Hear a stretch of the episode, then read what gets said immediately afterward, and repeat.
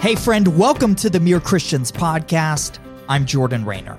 How does the gospel influence the work of mere Christians, those of us who aren't pastors or religious professionals, but who work as seamstresses, journalists, and bakers?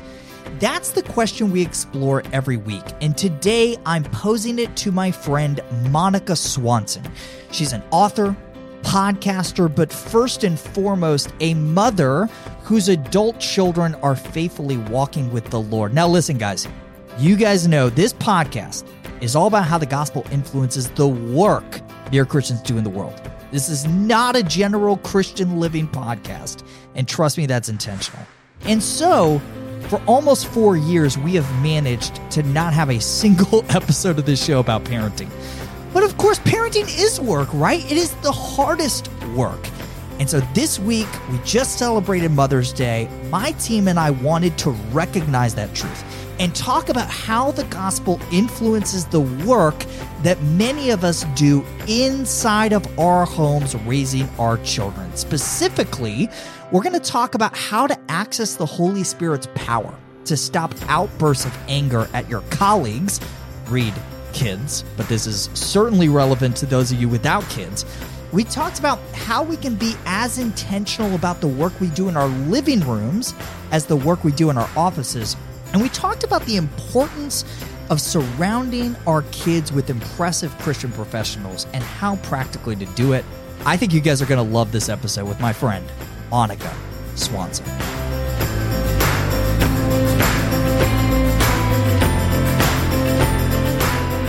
Monica Swanson, I've been so excited about this. Welcome to the Mere Christians podcast. I am so excited to be here. Thank you. So, we talk a lot in this podcast about how God's word assigns great dignity, great value to the work that mere Christians do outside the four walls of the church. But God's word also gives great dignity and value to the work we do inside the four walls of the home. I was thinking about this recently. I was reading a great study by Jen Wilkin on the book of Exodus and just thinking about how the really the first two chapters of Exodus begin with the celebration of the work of motherhood. The Gospel of Luke begins much the same way, focusing on the work that Elizabeth and Mary did as mothers. This just feels starkly different than the way that culture treats the work of parenting. Talk about that. Talk about scripture's view of the work of parenting versus culture's for a moment. Absolutely. It's my favorite thing. We're just going right to the deep end, by the way. I love it. Let's just dive in.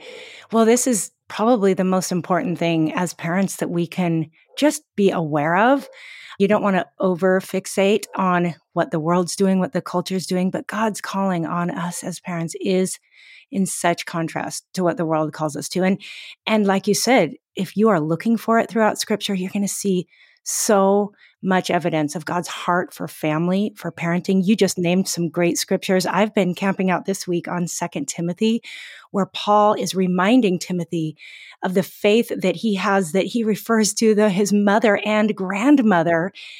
And I just think that our culture would like us to forget, to forget our first calling. When we get it right at home, everything else flows from there so much better.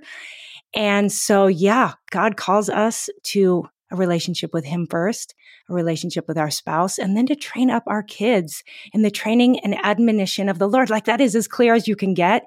And I just believe we have so much more success in every area of life when we get it right at home. Can you think of a time where you weren't getting it right at home and that significantly impacted the work you were doing outside of the home? Oh, for sure. I mean, even now, the busier I get as a writer, writing books, podcasting, speaking, if anything, I feel more temptation now than ever to tune out with my kids, to be too busy doing the work.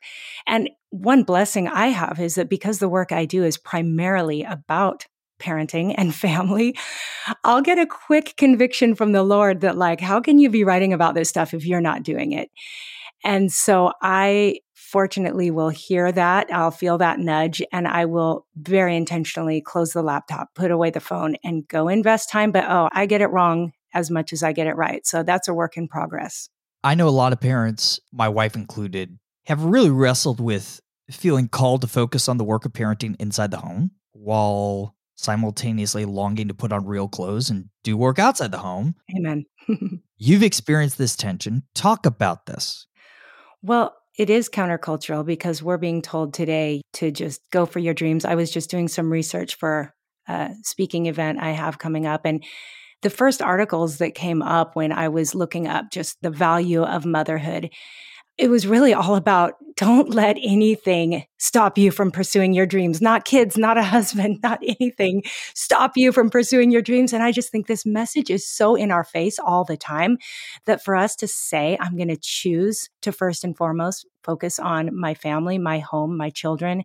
I'm a homeschool mom and I have come to a place where I recognize how valuable it is the time, those moments that nobody sees but God and me and my kids those are the most valuable times. And fortunately, now I have three official legal children. My first three sons are 23, 21, and 19. And so I can look at them and say, you know what? Every moment was worth it. And that inspires me now that I have a 12 year old who I still have a few more years to pour into it. That just reminds me every day how high this calling is and how important this work is. Yeah. You talk about all in parenting. I think this is what you're getting at here. And that, and that, listen, I want to be clear. Well, I guess I'll pose the question to you. I don't think that necessitates, I don't think you're saying, I didn't see this argued in the book, Raising Amazing, that that necessitates both parents working full time inside of the house, correct? Definitely not. So what does it necessitate? What does what does all in parenting look like? Yeah. I think all in parenting is really a heart issue again, it's one of those things that nobody on the outside could necessarily see or discern, but you know when you stand before God, is your heart all in? Are you looking at these children as a lifetime investment? Are you shaping their hearts in the time that you do have? And you know, we can do more sometimes in 10 minutes of intentional parenting I've had days where I'm with my kids all day long. And at the end of the day, if I'm honest, I can say I was so not all in. I was fully checked out, even though I was in their presence. So I do believe this comes down to intentionality. It comes down to what we do with the time we have. And that's just being honest. Am I distracted? I mean, unfortunately, I do think screens are as big, if not bigger, distraction for us as parents than they are for kids. So, am I carving out that time? And when I'm there, being fully present, is my heart in all the way. And I think, again, that's something only you know. Yeah. I'm never going to write a book on parenting. I'm hesitant to say that because now the Lord's going to convict me. Uh, It's just not my yeah, lane. It's just not my lane. I feel very called to this lane of helping Christians connect the gospel to their work. That said, man, if I were to write one, I would have written Raising Amazing. It is everything a parenting book should be. It is gospel centric, first and foremost, and it is uber practical. And one of the practical things I loved is related to this idea of being all in. It's a tool for helping you visualize the commitment uh, that you've made to your kids. You talk about these three jars that you set up around the house with your three oldest boys. Pretty common practice, but can you share it with our listeners really briefly? Because to me, this is really helpful as I've started to do this to visualize what all in parenting looks like. Yeah, certainly. And and I'm not one of those parents that does a lot of the the crafty things. I'm not the mom that you would imagine being a homeschool mom. Like that's just not in my general makeup. But I saw it was actually something on Instagram inspired me, and it was a church had sent home jars with all the kids, and the beads in the jar were how many weeks they had left until they graduated from high school. And so each week you take out another bead, and it's just such a visual. At that point, my third son, Luke, was still home and in school, but I saw that he had very few beads. And I just thought, wow, how much time am I truly investing in him right now? And it made me cry just realizing, wow, I take for granted these days because everyone says it, no one believes it, but the days fly by. They really, really do. And so, yeah, it's important that we live them well and we recognize the gift they are. I mean, Third John verse 4 says, I have no greater joy than to hear that my children walk in truth. And that's been a favorite verse of mine for a long time. But now that I have a 23 year old and a 21 year old who live across the ocean from me, and I hear from them and they are stoked to go to church on Sunday. I mean, every Sunday I get a text from my 23 year old that says, Happy Lord's Day. He always calls it the Lord's Day. And he is so fired up to be in community with believers. He's sharing his faith. He's done street evangelism. I mean, this kid is on fire for Jesus. And I just think, nothing could bring me more joy. I couldn't sell enough books. I couldn't have anything in my life that could bring me more joy. And that, that's been the goal all along. And so I just want to encourage parents, if you knew what that felt like, you would know it's worth it to pour into those kids. As you're talking, I'm reminded this time I was preparing to transition out of the CEO role of this tech startup I was running called Threshold 360. I think it was like January of 2019 that we finally landed on a date for my last day as CEO. Months of discussion, we finally picked it was going to be March 1st. And having that on my personal calendar was so clarifying and motivating to me, right? It was just like, okay, I'm, I'm just, I mean, I was all in before, but even more than that, I could visualize the finish line. I wanted to leave that company on solid footing. And I remember our team crushed February. Like it was by far our best month ever. And I think being able to visualize the finish line was the tool that God used to help me do it. That's what you're talking about with these jars full of beads, right? 100%. Yes, because it's no joke. I mean, the days are long. And I think when we have those kids around, and no doubt about it, they're, they're work. There's a lot of work in parenting and it's not glamorous, but the years really are short. And I think that if we can truly believe that that's not just a cliche saying, but it is truth, it's going to help us value those days and really rise up to do the hard work because waking up every day, we can put on our best clothes and smile when we go out in the public. But who are we at home? And that's really what's going to shape those kids. One more thing on this topic of all in parenting. Sorry, I really want to go deep here because I do think this is like the foundational core. Like, if our hearts aren't in this work of parenting, it's not going to happen. I know for a lot of our listeners who and I'm talking about myself here, who inside and outside the home, the, the work we do in our offices is just a lot easier. And at least when your kids are young, like mine are, frankly, it's a whole lot more rewarding, if I'm being totally mm. honest and totally selfish, than the work we do in our living rooms. Did you battle this? And like, if so, like, were you able to overcome that selfishness? Sure. Well, I'll say this. I think it's by God's grace that I didn't start writing until my fourth son was born and I was 40 years old because I could very easily be a workaholic. Like when I I love my work and it is a lot easier for me to just slip away and get on my computer. So 100% the battle is real. The struggle is real. I wish my husband could be with us right now because he does play such an important role. And maybe we'll talk about this in a minute anyway. But at the end of each chapter, there's a word to the dads from my husband. And I think he could speak to this really well because he is the first to admit that in the early years, he did want to check out a lot. Not that he didn't love his kids, but he was going through medical school and residency while I was having babies. And when he finally had a minute of free time, he's always been very active. He's been a windsurfer, a surfer, a soccer player. So he would want to slip off and just do something to fill his own tank. And yet there were these little kids and a worn out wife that just wanted him. And so I think that he had to come to a place of asking himself, what's going to matter most in the end? What can I lay down my life? Can I surrender the things I've always held so tightly to?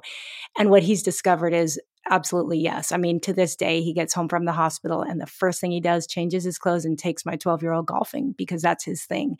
And that's not easy. He was as selfish of a guy as anybody else out there. So I think that all in parenting is a choice we make. It's not a natural, natural emotion or drive. Yeah. It's killing the old self. Yes. It's killing the flesh, right? Because I'll just speak for myself. And a lot of this is given the nature of what I do, but I think this is true for for most professionals. We get so much validation from the work we do in front of our laptops or our workbench, right? And when your kids are young, and you come downstairs and they don't want dad, they want mom, or they they they just don't thank you for things because they're little sinners. Like that's hard. That's hard. But it's seeing ourselves in that. The, the God entered in our mess when we were the difficult ones to love. To me, I don't know another antidote to that selfishness. Yes. And I think that if we can almost make that a discipline or a practice to stop and remember that this relationship we have with God through his son Jesus, we're really called to mirror that. That's our job to do that in the home. And there is no higher calling. So, yeah, I think that's a great way to look at it. How do you think your approach to the work of parenting is different than that of a non believing mother, right? Be- beyond the obvious ways of discipling your kids, right? Like, what do you hope is different about you as you do this difficult holy work? Yeah, that's a great question. I love that. I think that the whole heart and goal of it is different. I mean, I want to see my kids in heaven. I want to see my kids bring other people to heaven. And so I think that when I am walking closely with the Lord, when I'm up in the word before the kids are up, it's just on my mind all the time.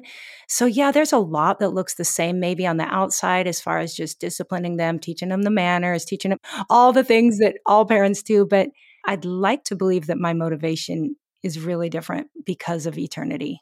You talk in the book about this parent, I think you called it parenting out of commitment rather than emotion. Yeah. I think that's part of this, right? I think that's different than the way I see, frankly, some of my non Christian neighbors parenting. What do you mean by this idea of parenting out of commitment rather than emotion? And like, what does that look like practically? Right.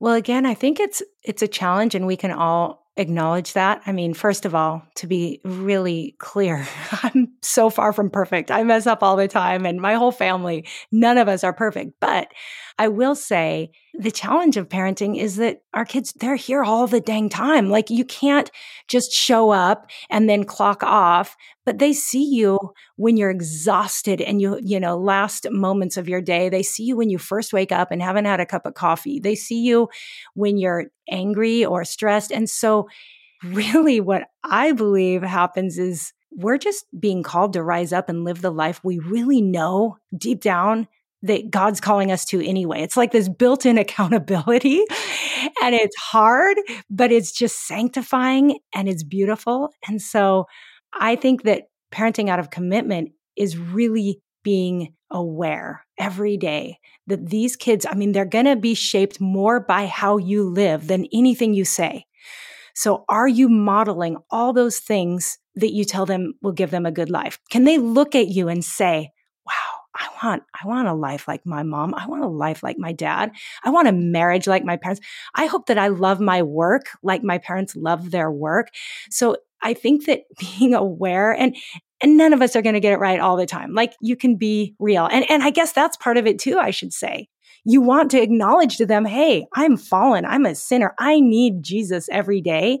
And maybe when we blow it to just come straight to them and say, I just set a really bad example. Like I needed to go back to Jesus and ask forgiveness and, and start fresh. So that authenticity is going to inspire them much more than we could ever realize. Like I think living out our faith very real in front of our kids is one of the greatest keys to raising amazing children. Yeah, and, showing them what it looks like to ask for forgiveness. I think that's a principle that applies to people who don't do the work of parenting, right? Like we should be the ones who are authentic and humble in our workplaces, inside and outside the house, to confess our mistakes, to ask forgiveness, and to seek peace and reconciliation. Talk about all of our listeners also struggle with working with difficult people. Let's face it, there's no more difficult people to work with than screaming toddlers. Right. What has that taught you about how to work with difficult people? Man, patience is such a virtue. and, I think kids are really good at teaching us patience. And I really struggled when my boys were young. I've confessed before that I really discovered that I had an anger issue that was never revealed before children. And so I kind of got in a cycle where I was losing my temper just letting it all out because you know what? Kids are pretty safe. They forgive us. They always seem to come back and love us anyway. And so they're a safe place if you're overwhelmed and stressed to just let it all out on them. And then I would come to them and ask forgiveness. And I share the story in my book, Boy Mom, that at one point, my oldest son, who's just precious, I asked forgiveness and he looked at me and said, Mom, I forgive you, but I don't know why you ask because I know you're just going to do it again. And my heart broke. And that was when I decided to really get serious about overcoming my issues with anger. And I went for prayer and I got books and I did all the things. But what I realized was I had the Holy Spirit. I had the option to not get angry. I was choosing to be weak in in my flesh. And so I realized that I could be around all these kids who were really pushing all the buttons and I could choose a different way. And I think through doing that, now you're out with other people and you've just built those muscles, right? You've built those self control muscles. You've built those muscles of patience and all the virtues. So I think parenting is the best way to grow us in character and prepare us to deal with difficult people.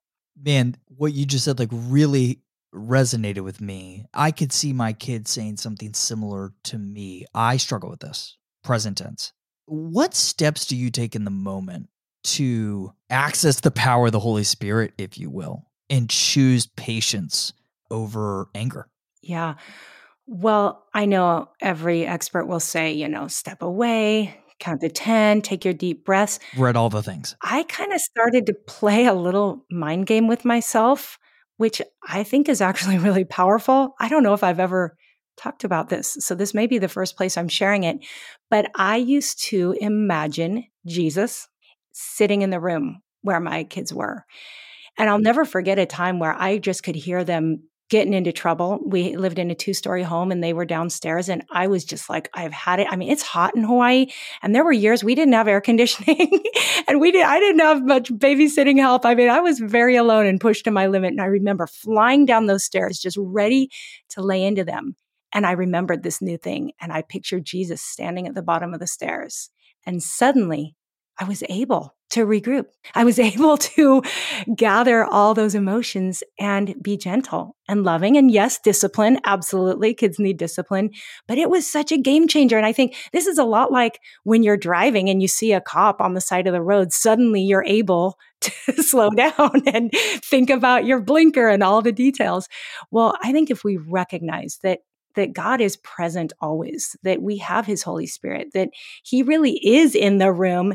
And then imagine that. That's a cool little tool to use. And sometimes just being able to tell my husband later, buddy, this is what I did. I, I made it. Like they were so bad and I was so calm. And just having that accountability, whether it's a spouse or a friend, can really help too. It's so simple, but so hard. I can imagine so helpful. So it's interesting during my quiet times.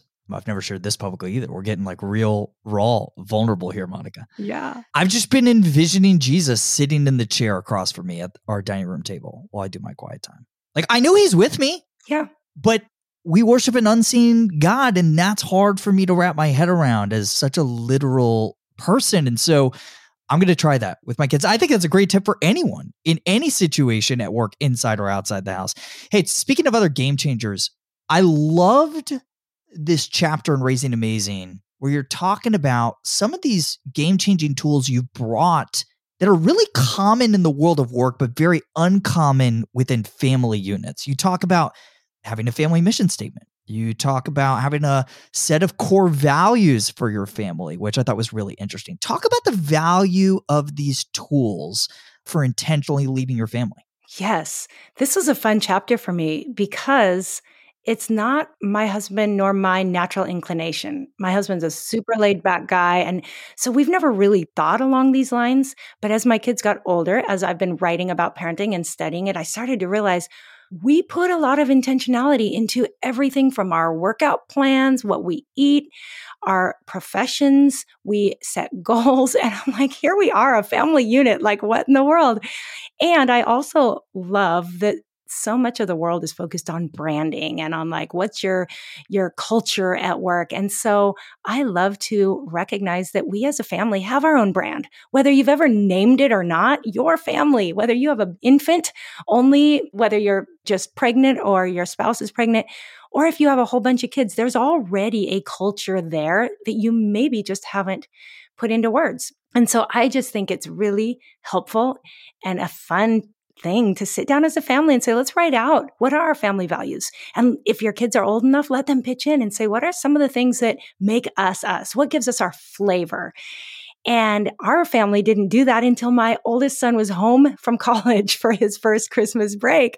But I got out the whiteboard and at first they all groaned and rolled their eyes, but we ended up having so much fun because it was like, wow, this is us. This is what makes the Swansons the Swansons. And then from there, take it as far as you want. Write that mission statement. It took us a long time to get our mission statement written. And then after that, to start to put everything you do through that filter. Does this event, does this way of spending money, does this fit with who we want to be and who we are as a family? So I think it just kind of professionalizes our job as parents, which is really cool. And I think can be really helpful for the kids too my friends will like call me out when they see me do something that's quote unquote off brand because they know yeah. that Jordan Raynor has this for better or worse. Yeah. There's a brand around this personality that is genuinely me, right? And but I love that idea of applying that to a family. That was actually one of my biggest takeaways.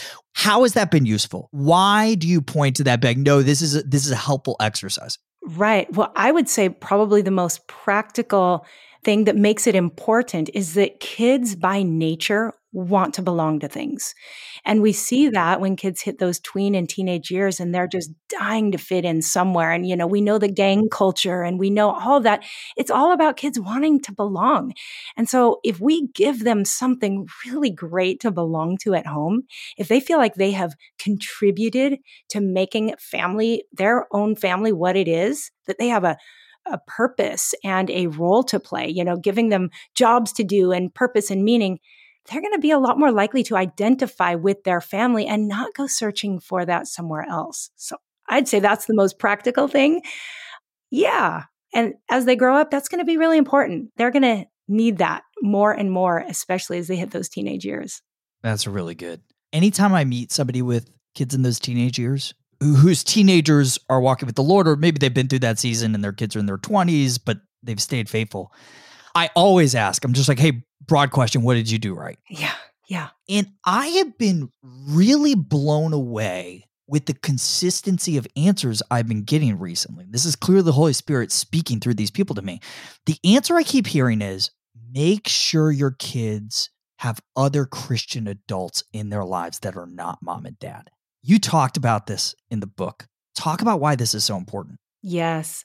Well, I think just as kids grow up, and part of that process is they might still love mom and dad, they might still respect us, but they do need outside influences and they're going to find them. They're going to find them whether we introduce them to them or not. So I'm all about intentionality. I mean, we are a family that often hosts older kids, I'd say late teens to young adults. We are in a community where a lot of people, there's a lot of young adults. And so we will handpick those who we know are making good choices, who love the Lord. We'll have them over for dinner. They'll get to know the kids. They'll start taking them surfing or diving. And so we're really intentional about surrounding our kids with people who we know have the same heart for the Lord that we do. They might be different. They might have different interests, which is great. Also, just plugging them in to a good youth group. I know church youth groups can be a little challenging. Some, some people feel like they can do more harm than good. But in our case, we were blessed in this small community here on our island that my boys had two youth groups that both had really solid leaders. And that was their entire social life growing up. I mean, they were homeschooled, they surfed, and then they went to youth group. But that really shaped them in so many ways. And they will look and they are still stay in touch with their youth leaders. And they turn to them when they have questions that maybe aren't as comfortable as going to mom and dad.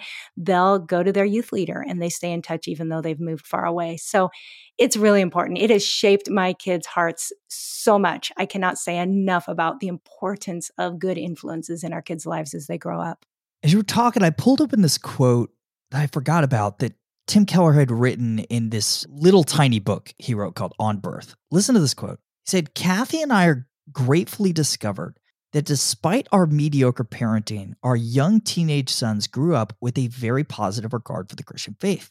It was because, this is what he credits, it was because they were surrounded in our church with young men and women in their 20s and early 30s who were accomplished in their fields and attractive in their character but also deeply committed believers. I just think that's so interesting the vocational connection, right? It's like 100%. Yeah, talk more about that. Were your kids drawn to that? Oh, for sure. Absolutely. Yes. My older boys both knew that they wanted to go to college and they weren't sure what they wanted to study, but they were very drawn to those people who were doing excellent things. And I probably should have asked his permission to share, but I think you'll you'll enjoy this. my oldest son has had a little practice that he does. You and my oldest son really should get together sometime because he is huge on imagination. Like he is such a a champion of of the importance of imagination. And so he does these mastermind meetings. I've heard of them since he told me, but he actually came up with it on his own. But now I've heard of other people doing similar things. But he gathers in a room, you know, he actually gets the chairs out, like you were talking about Jesus across the table, but he gathers the people who don't live near him. Some, you know, have lived and died by now, and he just knows through history. But some are people he knows now. And when he has a question, when he has something that he needs direction on, he will sit down and prayerfully invite the Holy Spirit to guide him and just go through the people that he respects the most and think, what would what would grandpa say? What would this professor I had say? What would this person of history say? I love this. And he is guided by all the wisdom of the people that he has so much respect for. And he's just found that to be really helpful in decision making as a young adult. I love that so much. I just think it makes, I think bringing impressive Christian professionals into the orbit of our kids makes our faith more credible to them. Absolutely. Well, I'll share one more example. My husband works hard, but he's a doctor, and doctors are known for not necessarily being super business minded. so we would say that we haven't done the best job of teaching our kids like all the importance of finances and, and budgeting and investing. But we do have one friend who's just a genius in the stock market and, and he's just done really well and he loves God and has a fear of the Lord. And so we've been so blessed that our teenage boys have connected with him and he's taught them and they meet for coffee and they talk on the internet and now they're away living independently. Both of my boys are far beyond we are with their own investments, their retirement account, they budget. And I'm like, thank you, Lord, where we didn't do something, someone else filled in through God's grace. So, yes, what you're saying is absolutely true that he has great respect for this man and uh, he's really come alongside and helped him. And I think hopefully, I like to believe these professionals enjoy that. They love to see a kid who has questions. My son, who's a professional surfer at 19, he asks so many questions. And I love that he has the courage to reach out to people he hardly knows to say, Hey, what did you do in this situation? These are my goals. Will you give me some advice? And I think the guys he's reached out to just appreciate that he's asking. Oh, if a kid ever like sends me an email, like I've done Zooms with seven year olds and their father, to be clear, and their father unlike the art of writing. I'm like, it makes my day. We actually talked about this on your podcast, but the value of getting your kids to get jobs early on. You talked about this in Raising Amazing. You argued this was essential to forming their character. Talk more about that. Oh, man. I just think we don't realize, unless we really stop and think about it, how easy kids have it today. Like, I know I sound like an old lady, but it's not that long ago that kids really were waking up to whatever, milk the cows, or they had to have a paper route at four in the morning. Or, I mean, life was a lot harder even 50, 100 years ago. And I just think that when kids have it too easy, and when I say easy, they've got three meals a day. They've got a comfortable bed. They have at least one adult who loves them. There's exceptions. There's some kids out there who have it really hard. But if that is your child, if that describes your child, they're probably going to grow up pretty soft in in character, pretty uh, weak when it comes to adversity. And so I'm just such a believer in making sure our kids face some challenges. And if they don't have them, then creating them for them. And one good way of doing that is making sure they get a job. And my boys started out at a restaurant that has local owners who run a tight ship and they learned quickly how to show respect and how to follow orders without questioning. And so I think kids who get jobs away from mom and dad and we just let them, you got to kind of enjoy as a mom and dad together seeing your kid go out and just be like, oh my goodness, this is so hard, but it's so good for them. And don't let them quit either. Make sure they stick it out at least for a while, unless there's some good reason to stop. Did you read the book Grit? It's about a decade old. Grit by Angela Duckworth. Oh, did she do a TED talk? Yes, she did. I've seen her TED talk, but I've not read the book. I should. So it's all about like how to cultivate grit and perseverance And there's this like gem of a chapter on how this applies to parenting. It's so good. But basically, she's like, she has a hard thing rule in her family, which we now have in our family, where all the kids have to choose something extracurricular. They have to practice it a minimum of five days a week. They get to choose the hard thing, right? But they have to stick with it until the end of the season if it's a sport or some other natural stopping point, right? So for our kids, they're not in seasonal sports. So it's just a quarter. For three months, you have to do this thing. But I love that. And it, it, ties in with this idea of making kids get jobs. It's listen, work is a primary crucible through which God forms us and forms our character, right? But kids have got to stick with something long enough in order for that character formation to really happen, right? Definitely, definitely. And the same goes for work inside the house. We have a busy household. I make everyone who's here pitch in, they have jobs to do. I hold a pretty high standard for getting it done well because boys will find a way to slack off. But yeah, I think it's super important. I was on your podcast a few months ago talking about this picture book of mine, The Creator and You. And we were talking about what we teach our kids about what God's word has to say about their work. What if you and your husband taught your boys about what God's word has to say about their vocations? I think that my husband has done an excellent job of, he's just got a really great eternal perspective. He's been camping out in Genesis for a long time, which I know you'd love. And so I think that just when you frame everything about your kids' goals and dreams through eternity and just talk about what really matters and God's given you gifts, God's given you talents, but how can we look at these through the lens of eternal perspective? So I think it's just been an ongoing conversation. Our oldest son studied data analytics and now he's working in that field, but his mind is constantly going like what can i do eventually? Like this is good for right now. I'm thankful. I have a good job but you know what? I feel like there's a kingdom purpose that i could be using this for. So it's just fun to see them and my son who surfs really wanting to use his surfing for God's glory. And so it's it's just a constant conversation, but an important one. I love it. All right, Monica, three questions we wrap up every episode with. Number one, if we were to open up your Amazon order history right now, which books would we find you ordering over and over and over again to give to other people? Oh man, it's a messy Amazon list right now. I, I, Amazon should love me. I really should start visiting the library. I keep saying, but yes, as far as gifts go, okay, my friend, who I believe is your friend too, Wendy Speake. Love Wendy. Wrote the 40 day feast, which followed. She has the 40 day sugar fast and the 40 day social media fast. I just love her latest book, The 40 Day Feast. And it's really just all about, well, her question that challenged me and I love to quote is why are so many Bible believing Christians not Bible reading Christians? And so her heart is to point people to the importance of how desperately we need God's word and not to take it for granted. And so she walks you through that over 40 days. She's just a brilliant writer and did such a great job on that. I've also sent a book to a lot of people recently by Michael Hyatt and Megan Hyatt Miller called Mind Your Mindset. I think they've he's been on your show.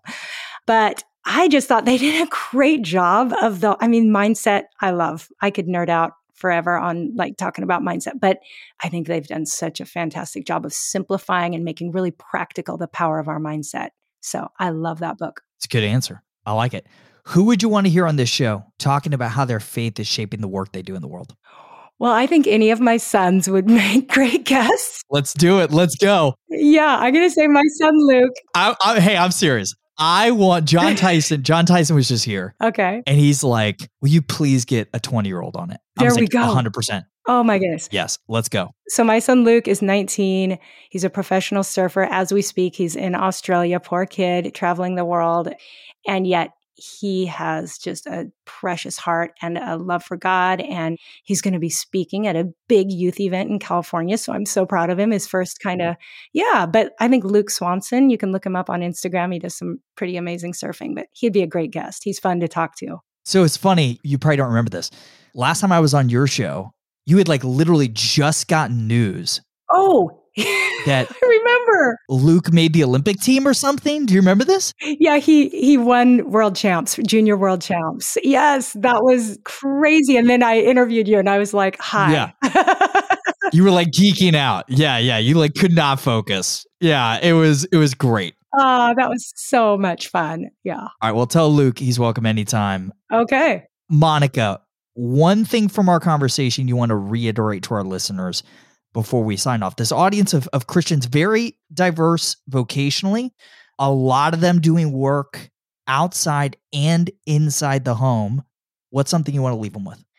I want to leave them with encouragement to really consider what's going to matter on that day that you take your last breath when you're on your deathbed what's going to matter most and my husband sees a lot of people on their deathbed he's a hospital physician and has to do a lot of end of life work and he will tell you that there's no doubt that those who have children grandchildren people in their lives close to them that love them, the relationships are what are going to matter most. Next to faith, of course, knowing where you're going.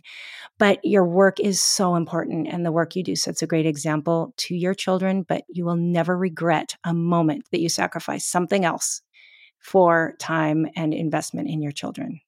Yeah, I talk about it this way sometimes. I'm like, scripture assigns so much value to both the work inside and outside the home. But God can choose anybody to do the work I'm doing outside the home. He's called me uniquely to be the father of my children. I'm, I'm not even ready to say it's more important. I, I don't I don't think that's helpful. I don't even see biblical precedent for that. But it is unique. And so, man, I should be way more intentional about that work than I am the work outside of the house, right? So, Monica, I want to commend you for the extraordinary work you do of helping parents embrace that truth, embrace all in parenting. Thank you for being fully committed to the work God has called you to as a mother and now as an author and speaker and podcaster. I said it once, I'll say it again. I loved your book, Raising Amazing. Read the subtitle for us because it's so great. I can't remember it all. bringing up kids who love God, like their family, and do the dishes without being asked. yeah. It's like the perfect title. It's like ruthless elimination of hurry. Perfect title is so good. But seriously, a gospel centric book, an incredibly self aware and humble book, which I really appreciate. A very honest book. Thank you. And supremely practical. I don't usually pitch books this hard on the show, but this one I will. Monica, thanks for hanging out with us today. Such an honor. Thank you so much. That was a risky episode for us. We really debated on whether or not to do it, but I think it paid off. I hope you agree. Guys, thank you so much for tuning into the Mere Christians podcast. By the way, if you know a 20 something who you think would be able to have a really interesting conversation about how they're thinking about how the gospel shapes their work, let us know at jordanraynor.com slash contact. I'll see you guys next week.